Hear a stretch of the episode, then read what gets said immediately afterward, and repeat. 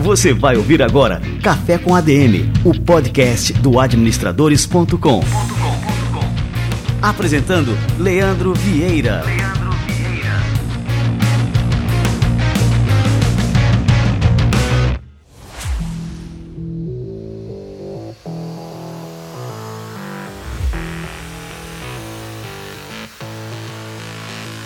Fala galera, está no ar mais um Café com a DM, a sua dose de cafeína nos negócios. Estamos começando o nosso episódio número 311.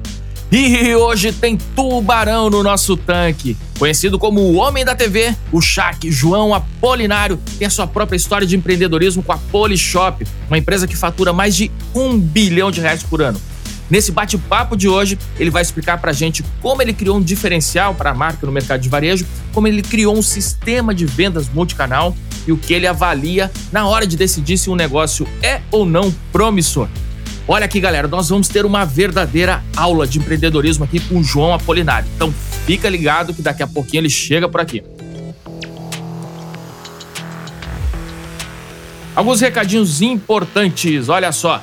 No próximo mês sai o meu mais novo livro pela editora Gente, O Melhor Administrador do Mundo. Um livro voltado para que futuros administradores possam extrair o máximo de suas formações e se tornarem administradores simplesmente excelentes. Nos próximos dias eu vou dar todos os detalhes desse super lançamento em todos os nossos canais, então fica ligado. E já estão rolando também as nossas entrevistas do Café com a DM em vídeo, tudo na íntegra no nosso canal do YouTube. Entra lá para acompanhar youtube.com/administradores. Já parou para pensar nos desafios do mundo onde você vive? Nas soluções que precisamos agora e nas que vamos precisar amanhã? Já imaginou que essas soluções estão sendo pensadas o tempo todo em todo lugar? A Braskem sabe que as ideias capazes de transformar o futuro do planeta e de toda a humanidade podem nascer agora, nesse instante. Por isso criou a Oxija, um hub para startups que vai reunir e impulsionar ideias inovadoras e sustentáveis com potencial transformador. Braskem apresenta Oxija, uma nova ideia de futuro. Saiba mais em oxija.com.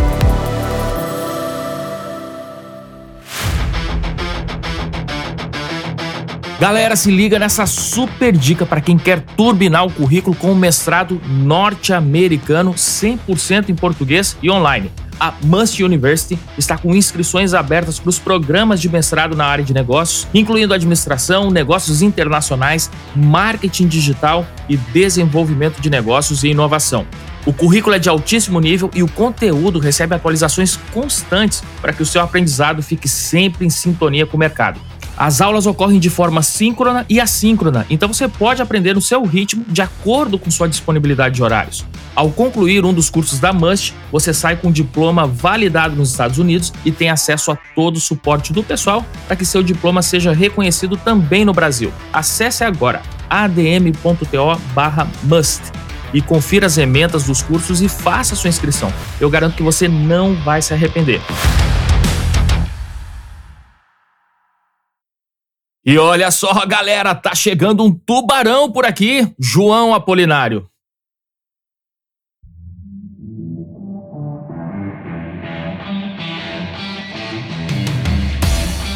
João Apolinário é fundador da Polishop e ele faz parte do corpo de jurados do Shark Tank Brasil desde que o programa estreou por aqui. Ele deixou a empresa familiar para trabalhar com vendas e criar o seu próprio negócio. No final dos anos 90, após uma temporada em Miami, ele decidiu vender itens importados no Brasil e lançou a Polishop. No início, a empresa oferecia um catálogo com 30 produtos e Apolinário mostrava na TV, em infomerciais, como cada um deles poderia mudar a vida dos consumidores. A Polishop também foi pioneira no Brasil em marketing multinível e conseguiu integrar seus canais de vendas muito antes de se falar em omnichannel. Hoje a empresa lança uma média de 150 produtos por ano e conta com um faturamento superior a um bilhão de reais. João Apolinário, cara, que honra te receber por aqui. Seja muito bem-vindo ao nosso Café com a DM. Obrigado, um prazer estar aqui e bater esse papo aqui com você. Vamos nessa então. É, João, você iniciou aqui a sua carreira numa concessionária de carros, né? Que era um negócio familiar. Eu não sei se lá atrás você trabalhava mais com atividades de escritório ou com vendas, né? Mas o fato é que você migrou para uma área completamente diferente e inovou criando vários canais de venda. Eu queria entender um pouquinho dessa sua trajetória, né? E o que levou você a empreender de uma forma tão única. Como você falou, eu comecei numa empresa do meu pai, que era uma concessionária, uma distribuidora Ford, e também nós tínhamos consórcio. Então eu comecei sempre lidando com vendas. Né? Eu sempre gostei muito de vendas e eu realmente sempre me envolvi muito com vendas. E o que eu queria era poder estar fazendo alguma coisa que tivesse alguma coisa diferente para o consumidor. Ou seja, não vender só um produto, mas o benefício que aquele produto é, pudesse estar oferecendo. Então, o meu desejo foi não vender produtos, é oferecer benefício. Produto tem preço, benefício tem valor. Então, trabalhar com valor percebido e levar aí é, benefício para os consumidores, ou seja, produtos que pudessem atender ou que atendesse as dores do consumidor. Sensacional. Sabe, João, que a gente tem uma coisa em comum, né? O meu pai também tinha uma concessionária de carros, mas de carros usados, seminovos, né, na década de 80. E ele começou a vida também como vendedor. Até eu tenho aqui algumas máquinas de escrever que ele começou como vendedor da Olivetti. Né? E essa influência dos pais sempre é muito forte né? na nossa carreira, na nossa formação, né? esse exemplo.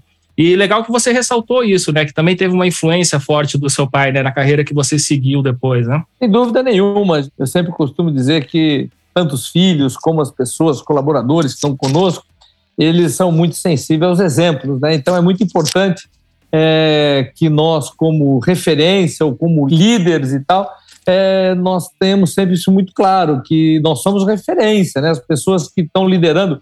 E não é líder que eu digo só o presidente de uma empresa ou o diretor, não.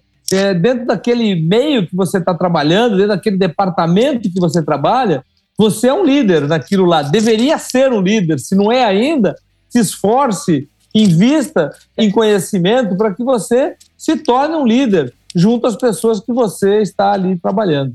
Muito bom. É, bom, João, antes de você criar a Polishop, né, quando você voltou aqui para o Brasil, você estava decidido a vender produtos emagrecedores pela TV. Né, e muita gente aconselhou a você que esse modelo era inviável, né, por conta de logística e tudo mais.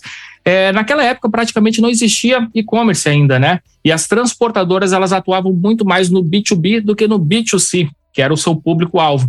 O que, que levou você a insistir nessa ideia e como é que você superou esse desafio? É, na verdade, eu estava nos Estados Unidos e conhecendo o Emerson Fittipaldi, acabei me tornando amigo dele, enfim, da família e tudo. Eu conheci o preparador físico dele, né? E era a pessoa que tinha acabado de lançar nos Estados Unidos um produto para perda de peso, para emagrecimento, que era o Seven Day Diet. E o Emerson era o sponsor lá, porque ele já era uma pessoa com mais de 50 anos, correndo ali no meio da molecada de 22, 23, 24 anos e tal e ele precisava ter físico e preparação para isso, né? E toda essa parte de alimentação fazia toda a diferença para ele. Então, esse produto, ele era o sponsor lá, o, o garoto propaganda, vamos dizer assim, e ele tinha os direitos para o Brasil. E ele me mostrou, eu gostei, achei interessante, trouxe para cá e fui me informar com alguns especialistas no assunto. E, por surpresa minha, eles falaram: olha, o modelo que era igual nos Estados Unidos, que era venda por televisão, não dá para ser produto nesse tamanho. A caixa era grande, eram 21 refeições, café, almoço e jantar era um alimento desidratado, sete dias de alimentos, né? Mais um litro de leite de arroz para fazer os sucrilhos pela manhã. É, e também vinha ali, na época, era fita de vídeo cassete, então uma fita de vídeo cassete é, com instruções, com parte de relaxamento, é, dois livretos para ajudar a pessoa a passar durante esses sete dias. E eles analisaram também o sabor desse alimento vindo do Colorado. Era muito apimentado. Então, eles também alegaram que esse produto tinha é, muita pimenta, então não, não, agradava o sabor do brasileiro. Então, tamanho errado, sabor errado e o preço, porque ele era muito maior do que o preço viável até aquele momento para se vender à distância, ou seja, a venda à distância, não existia um e-commerce, nada disso, as pessoas não compravam coisa é, é, a mais que 100 dólares, no caso era 100 reais, 100 dólares, era um para um, ali estamos falando de 99, quando aconteceu essa pesquisa, esse início das vendas, não caberia produto mais de 100 reais, porque as pessoas não compravam isso à distância. E o que me fez acreditar? Né? Você fala, bom, então o que, que você fez acreditar? Me fez acreditar o seguinte: eles estavam focados na caixa, no alimento, no tamanho, no preço, né? E o meu foco foi na perda de peso. Você poderia perder até 7 quilos em 7 dias.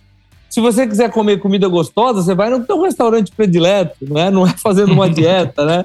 Se você está preocupado com custo, olha quanto vai custar sete dias num spa. Seria muito mais do que 100 dólares, né? Ou então aquele problema de transporte, de caixa, porque o transporte vai, custaria um pouquinho mais caro por ser um, uma caixa tão grande.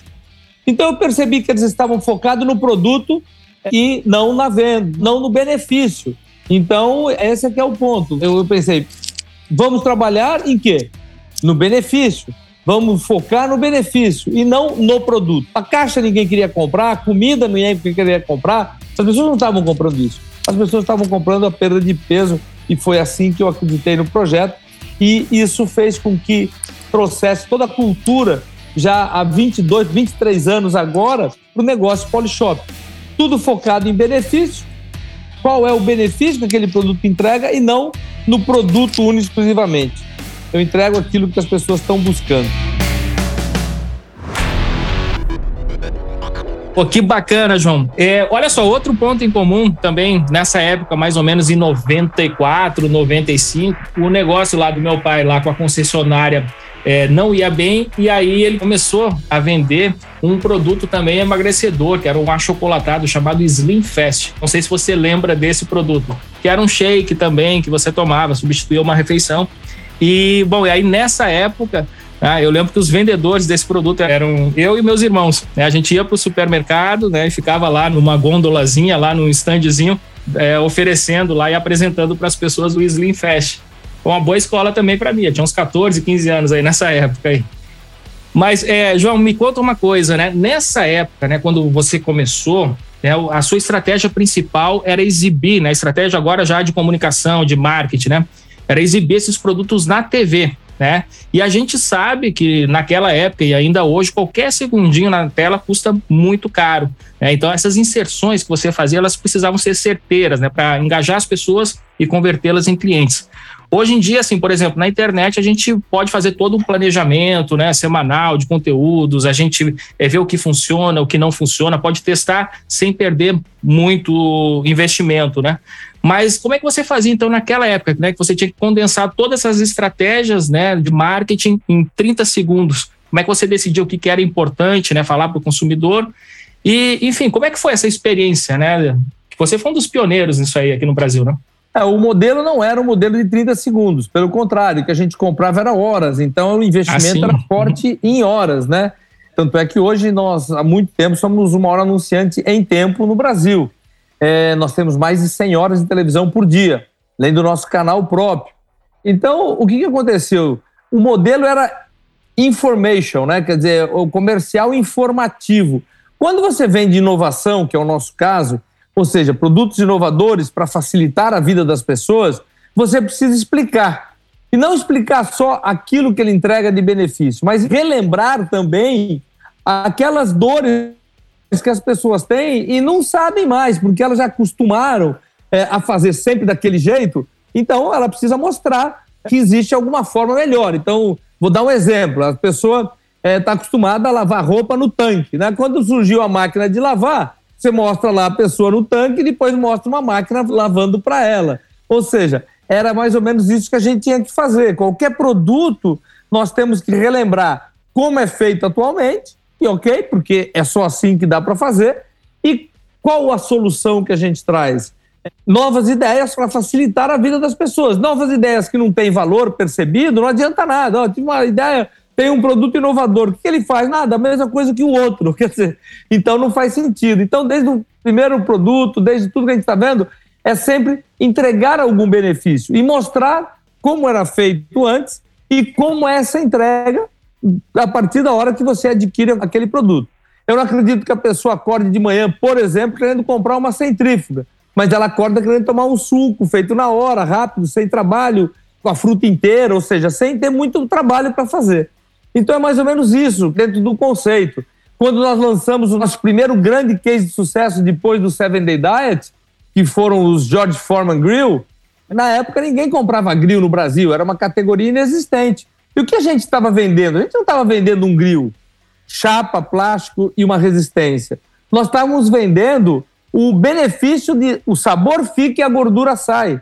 Sem contar que era muito mais rápido, muito mais fácil, você não precisava ficar ali, ligar o fogo, esperar, esquentar a frigideira e aí por diante.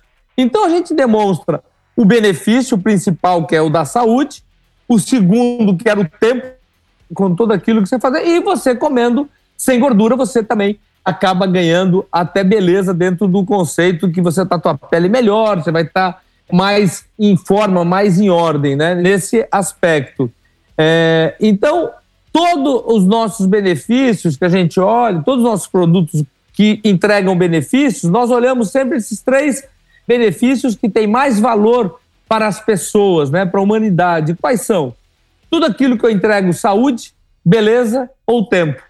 Porque as pessoas estão cada vez mais preocupadas com a sua saúde, tanto é que as pessoas estão vivendo mais, as pessoas estão cada vez mais preocupadas com a sua aparência, estão mais vaidosas no bom sentido, estão mais preocupados, né? Como é que está a minha pele, como é que está a minha barba, está muito evidente, né?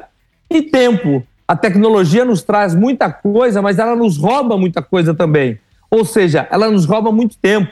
Antes acabava meu dia, eu ia para minha casa, meu escritório ficava lá com os problemas do escritório. Hoje não, hoje está o meu WhatsApp, tem o meu Instagram, é, tem o Facebook, tem todas as mídias sociais. Além disso, tem mais de 300 canais na televisão à sua disposição, tem os seriados, enfim. Você hoje você não tem mais tempo, né? Aquilo que era para te trazer é, velocidade nos negócios, do outro lado, ele também te acabou buscando te dar mais oportunidade, te dar mais facilidade em muitas coisas, informações e tudo, mas também te rouba o teu tempo. Ou seja, é sempre uma troca no final do dia, né? Cara, que bacana. É, eu tô lembrando agora, recentemente a gente teve aqui no Café com a DM o Luiz Eduardo Serafim, que ele é o head de inovação da 3M aqui no Brasil. É, e isso tudo que a gente está falando aqui agora, a gente está falando de inovação. Você está dando uma aula aqui para a gente também de inovação. Muita gente pensa né, que inovar é, colocar um produto diferente no mercado, trazer novidade, mas assim, muitas vezes, né, é só ver as coisas de um jeito diferente, né, resolver de um jeito diferente, experimentar outras ideias, é, que acaba validando, enfim, aquela inovação, que não precisa é, necessariamente envolver uma grande tecnologia, né, para poder inovar. É, bom, você já passou por esse processo, né? Você viu, planejou, testou e o público aceitou. Como é que um empreendedor, então, pode desenvolver, João, essa capacidade né, de enxergar uma oportunidade de inovar, aceitar esse risco, né? E aí sim promover uma mudança que pode fazer uma diferença enorme no seu negócio e, como você bem frisou aqui, né, trazer benefício para a vida das pessoas. Bem, é, você falou um ponto super bacana e super importante e verdadeiro. As pessoas muitas vezes acham que inovação tem a ver com tecnologia, tem a ver com NASA, com foguete, com tudo isso. Nada disso. Né? Para mim, inovação é questionar aquilo que já existe, aquilo que você já faz, aquilo que você já oferece para o seu consumidor. Independente se você está vendendo produto ou serviço. Se você é um prestador de serviço, se você é um profissional liberal, qualquer coisa que você fizer, você está vendendo alguma coisa é, e você precisa demonstrar que você está entregando um benefício para essa pessoa.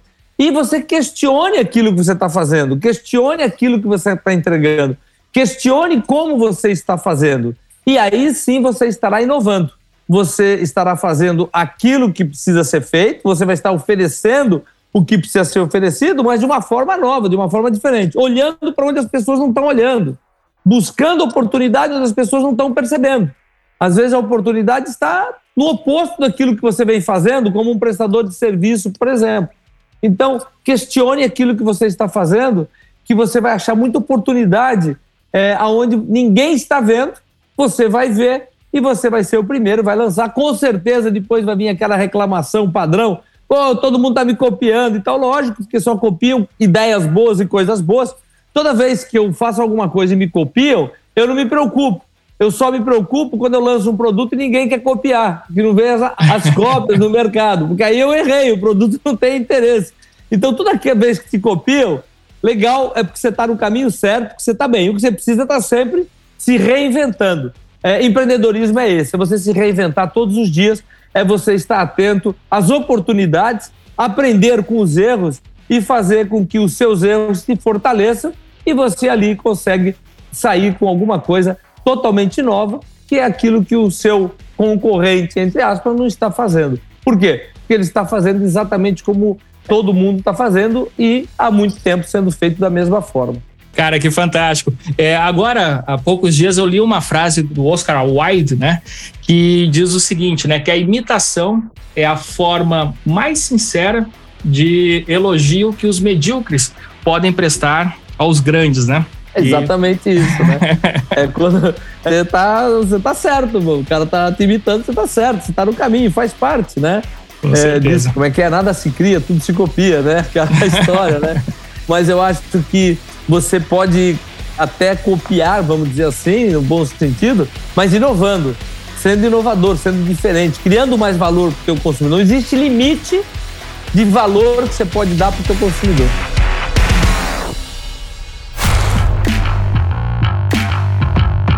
Bom, você falou há pouco tempo do grill, né, do George Foreman, e aí isso me lembrou também da importância, né, de parcerias estratégicas. É, então, assim, esse grill aí fantástico. Eu tinha também o grill, tá na hora de comprar outro aqui para comer uma comidinha com menos gordura. E era fantástico, assim, a questão da inovação, né? Ele tinha aquela inclinação ali que fazia escoar toda aquela gordura ali, né, dos alimentos e tudo mais. Uma inovação simples, né? Se você parar para pensar, né? É algo simples, mas que ninguém pensou antes né, de vocês. Queria saber então dessa questão das parcerias, né? Como é que a gente pode escolher os parceiros certos para o nosso negócio? Né? Como é que você escolhe esses parceiros? Conta aí para a gente também, que isso é algo bastante estratégico, né? Para todo e qualquer empreendedor. Olha, lá para trás a gente tinha uma estratégia, né? Que era sempre a indústria parceira, como nós temos até hoje. Mas era só isso. A gente ia buscar tudo aquilo que a indústria estava inovando tudo aquilo que a indústria fazia de inovação e tinha dificuldade de colocar no mercado. Por que a dificuldade? Porque toda inovação tem que ser explicada. Toda inovação ela tem que ser demonstrada para o consumidor, porque então ela não tem valor. E toda coisa que ela tem uma inovação, ela tem um custo mais alto. Por que, que ela tem um custo mais alto? Porque ela não tem escala ainda, teve todo um desenvolvimento de projeto e ela tem mais benefício, ela tem mais peças, mais produtos, mais equipamentos, seja, ela tem mais qualidade, ela acaba tendo um custo maior. Então, o foco da indústria sempre foi buscar inovação, produzir inovação, e a dificuldade era introduzir a inovação no mercado de consumo. Exemplo mais recente é a Airfry. A Airfry é um produto super inovador e que tinha muita dificuldade para ser introduzido no mercado, tanto é que no resto do mundo a Airfry não é o que ele é no Brasil. O Brasil é o mercado número um do mundo de air fry. Por quê? Porque nós fizemos um trabalho, modéstia à parte, a Polishop fez um trabalho, no qual é percebido qual é o valor. Isso que você está falando de gordura, que fazia antes no grill, hoje você não precisa ter um grill, você tem um air fry que ela faz exatamente. Você tem um lugar que a gordura cai lá e ela fica já, já tenho, já tenho air fry aqui, já garanti então, a minha aqui. então, isso faz parte, né? Nós lançamos air fry há mais de 10 anos, foi em 2011 que nós lançamos air fry. E lógico, depois ela foi copiada, todas as marcas têm. E hoje o que, que acontece? Né? Hoje nós também temos o nosso laboratório de desenvolvimento de produtos. Né? As grandes indústrias no mundo, elas não têm fábrica. Né? Fábrica é uma coisa de especialista para quem fabrica. Você não necessariamente precisa ter fábrica. Então, o que, que nós temos? Nós temos um laboratório é, de desenvolvimento de produtos, nós temos ali um escritório de design, isso tudo é na China, fazendo desenvolvimento, desenvolve produtos novos e achamos fábricas lá na China ou aqui no Brasil para produzir isso. A única fábrica que a Polishop no final é sócia é uma fábrica de fitness, que é a Gênesis. Até por uma oportunidade que a gente acabou ficando sócio, não é a Polishop, mas quer dizer, eu acabei ficando sócio dessa fábrica. Essa fábrica ela é da Polishop, mas ela não é Polishop, ou seja, ela é uma marca separada, independente, né? Mas ela saiu e nasceu de uma oportunidade, mas não porque eu queria ter uma fábrica, a Polishop precisa ter fábrica de tudo aquilo que ela vende, não. Ela busca as melhores fábricas, aquelas pessoas que sabem fazer, né? Hoje, a maior empresa, uma das maiores empresas de celular que todo mundo usa e tudo, e computador e tudo, ela não tem nenhuma fábrica, ela terceiriza toda a produção dela. Mas essa fábrica que produz, produz em cima dos padrões de qualidade, de componentes, de benefícios ali alcançados, desenvolvidos, desenhados por quem? Pela dona da marca, pela dona da estratégia, pela dona da tecnologia.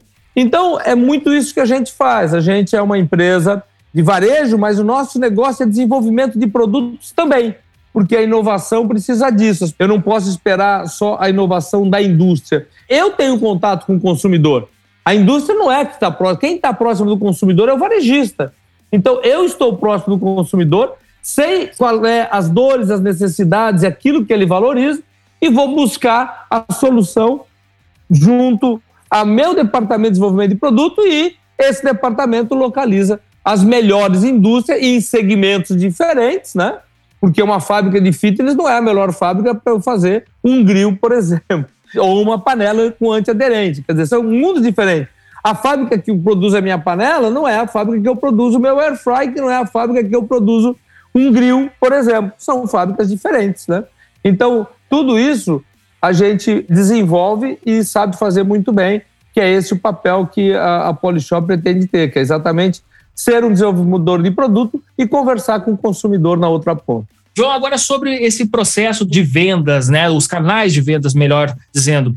Vocês começaram como uma empresa de televendas, né? Então, assim, a gente tomava conhecimento dos produtos da Polishop através da TV. Um pouco mais na frente, eu não sei exatamente a data, você pode me dizer, vocês começaram essa estratégia que eu chamei aqui no começo, né, de omnichannel, vocês anteciparam esse movimento muito antes, né, com as lojas nos shoppings e, tal, e tudo mais. Como é que foi essa sacada, né? De não apenas fazer esse movimento né, em direção ao varejo físico ali, ao shopping e tudo mais. E qual que é a importância disso hoje em dia no negócio da Polishop? Olha, naquele momento é, entendia-se que os negócios eram monocanal, né? Ou seja, eu era telemarketing, e-commerce, apoiado por um call center. Isso nascendo em 99. Quando chegou no ano 2001, lançamos a nossa primeira revista, os catálogos nossos.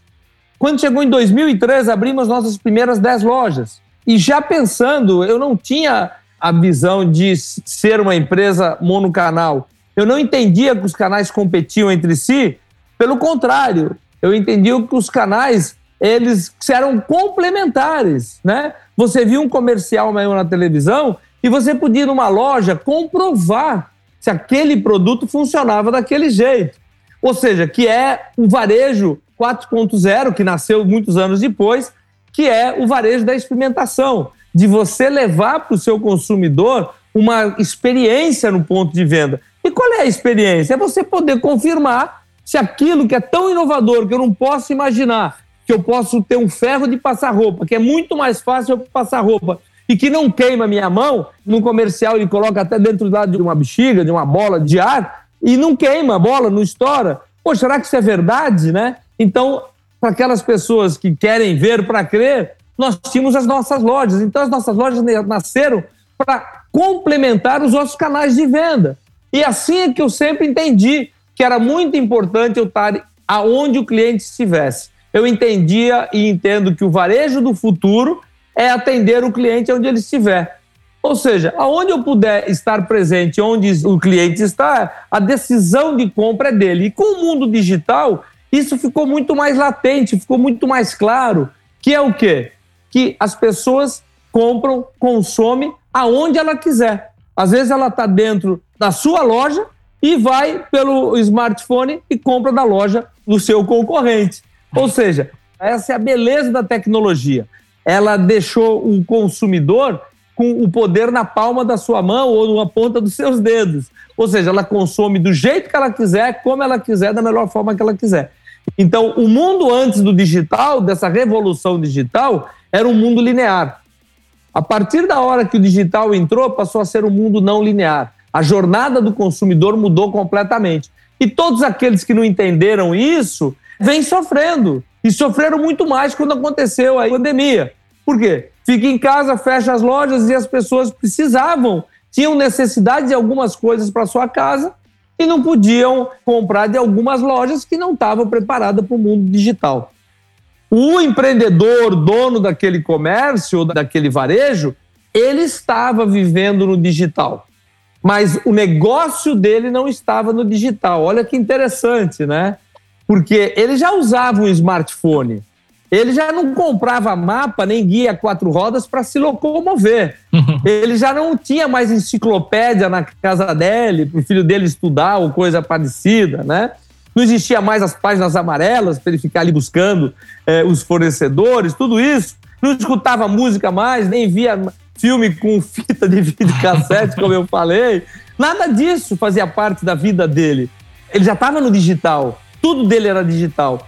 Enquanto o negócio dele, aquilo onde ele ganhava dinheiro, onde ele sobrevivia, onde ele fazia o negócio dele, ele estava no analógico, ele estava completamente numa outra década.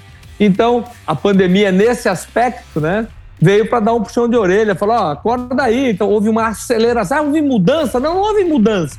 Houve uma aceleração, principalmente para aquelas pessoas que não estavam ainda dando o devido valor que deveria dar para a digitalização que está acontecendo no mundo. Sem dúvida, né? E isso é uma coisa que eu sempre falo, né? Aqui no Administradores eu tenho feito lives diárias às 8 horas da manhã. E algumas pessoas assim perguntam: ah, como é que eu faço então para digitalizar meu negócio e tal, tudo mais. Eu falo exatamente isso que você falou, João. Você já está no digital, você está aqui dentro de um smartphone, a gente está interagindo através de um meio digital, a pessoa se dá conta, né? Mas muitas vezes o peixe não se dá conta, né? Que ele, ele mora dentro d'água, né? E, mas essa é a realidade, é você conseguir olhar isso de fora e ver todas as oportunidades que estão pululando aí nesse ambiente, né?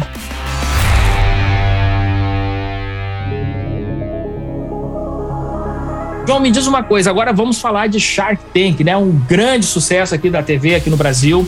Já está na sua sétima edição, né? O programa sétima temporada. Temporada. E você, desde o começo, né, faz parte ali da gênese aqui do Shark Tank aqui no Brasil. Eu queria que você comentasse um pouco aqui sobre a sua experiência, né, e principalmente, né, o que que pesa na hora da sua decisão quando você vê lá um pitch no programa, né, e decide, bom, nesse aí eu vou investir, eu tenho que investir nesse negócio. Porque é uma decisão, assim, lógico, né? Eu também gosto de avaliar negócios tudo mais, mas eu não tomo uma decisão tão rápida quanto a que vocês tomam ali no programa.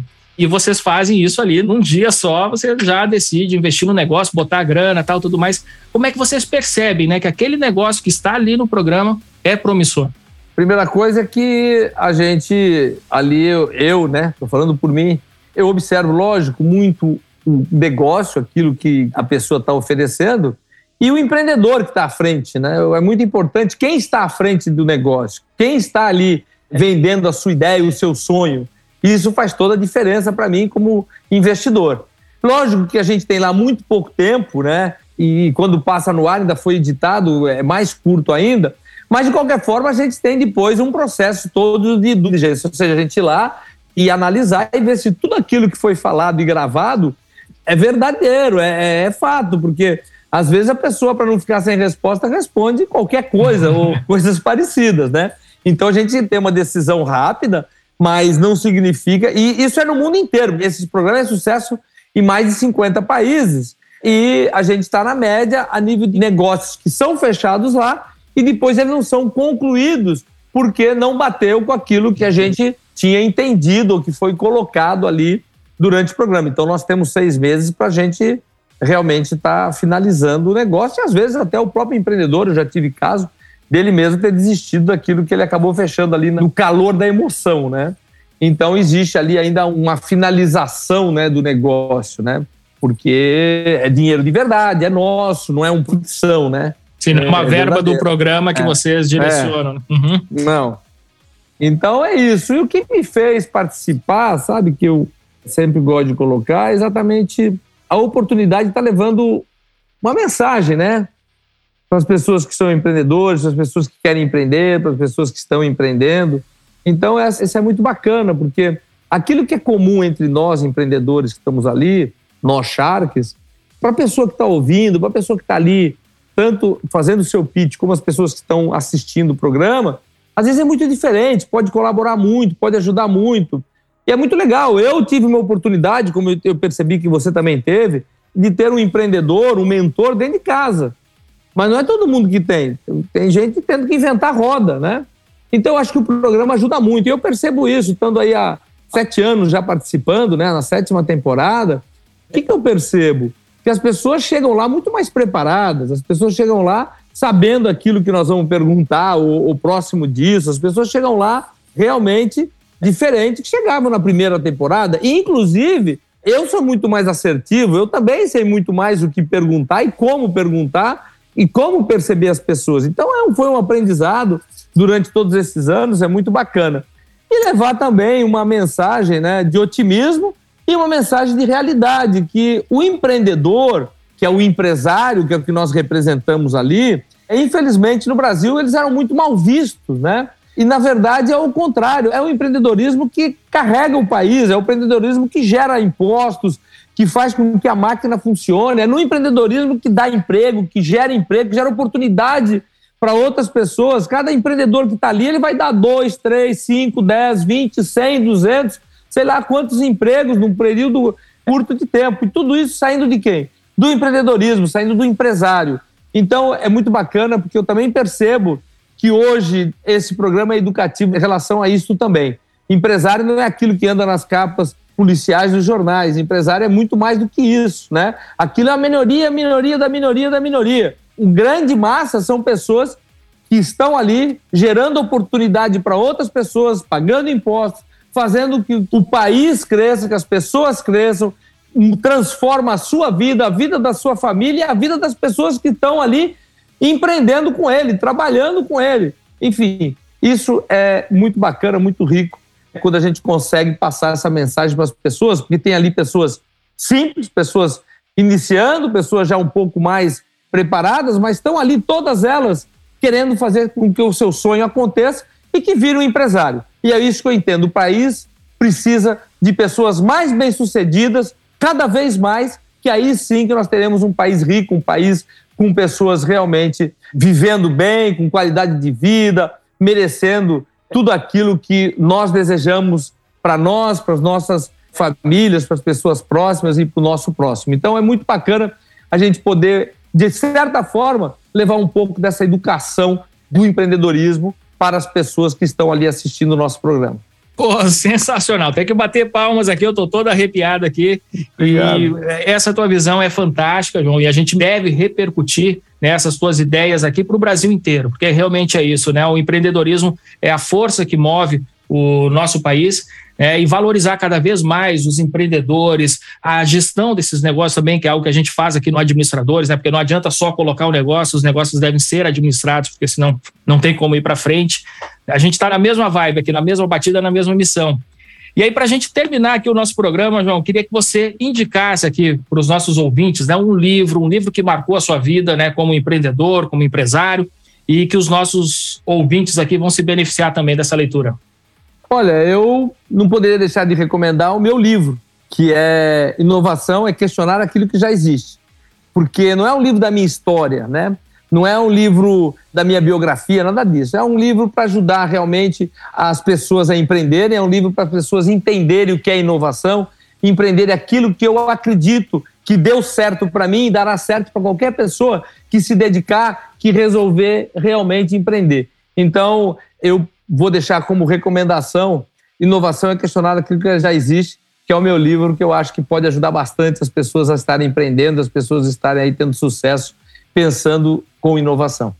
Sensacional, estou procurando, eu tenho ele aqui, né? Estou procurando aqui para mostrar e fazer o, o merchan, mas não, não achei.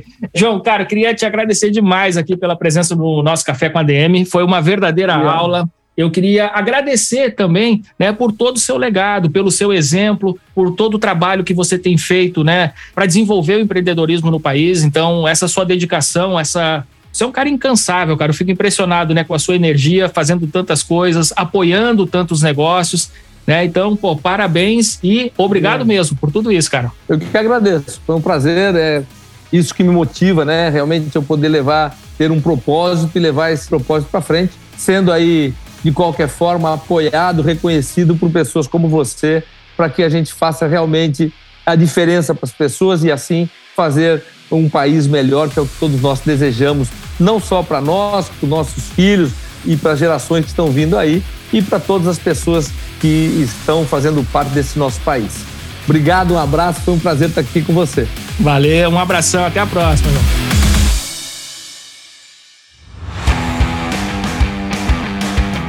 Simplesmente sensacional. João Apolinário é realmente um tubarão do empreendedorismo. Que aula a gente teve por aqui um dos sharks mais queridos do Brasil, hein, galera? Eu recomendo que você grude no João Apolinário, siga ele nas redes sociais, leia também o seu livro. esse cara a gente tem que prestar muita atenção no que ele faz, ficar por dentro, porque ele é um exemplo, né? uma referência para todo e qualquer empreendedor e administrador.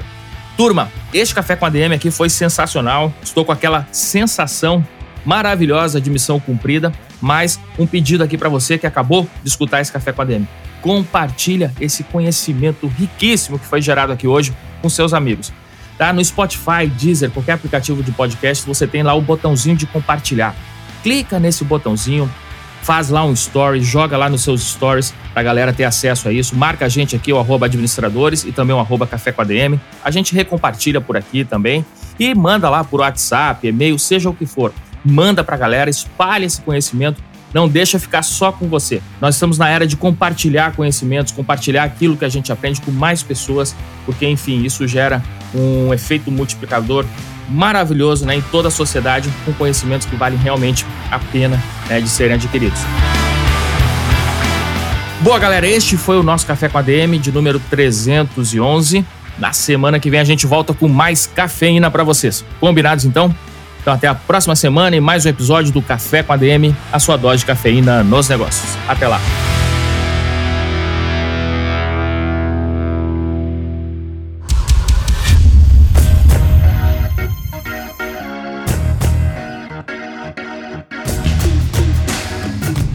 Você ouviu Café com ADM, o podcast do administradores.com.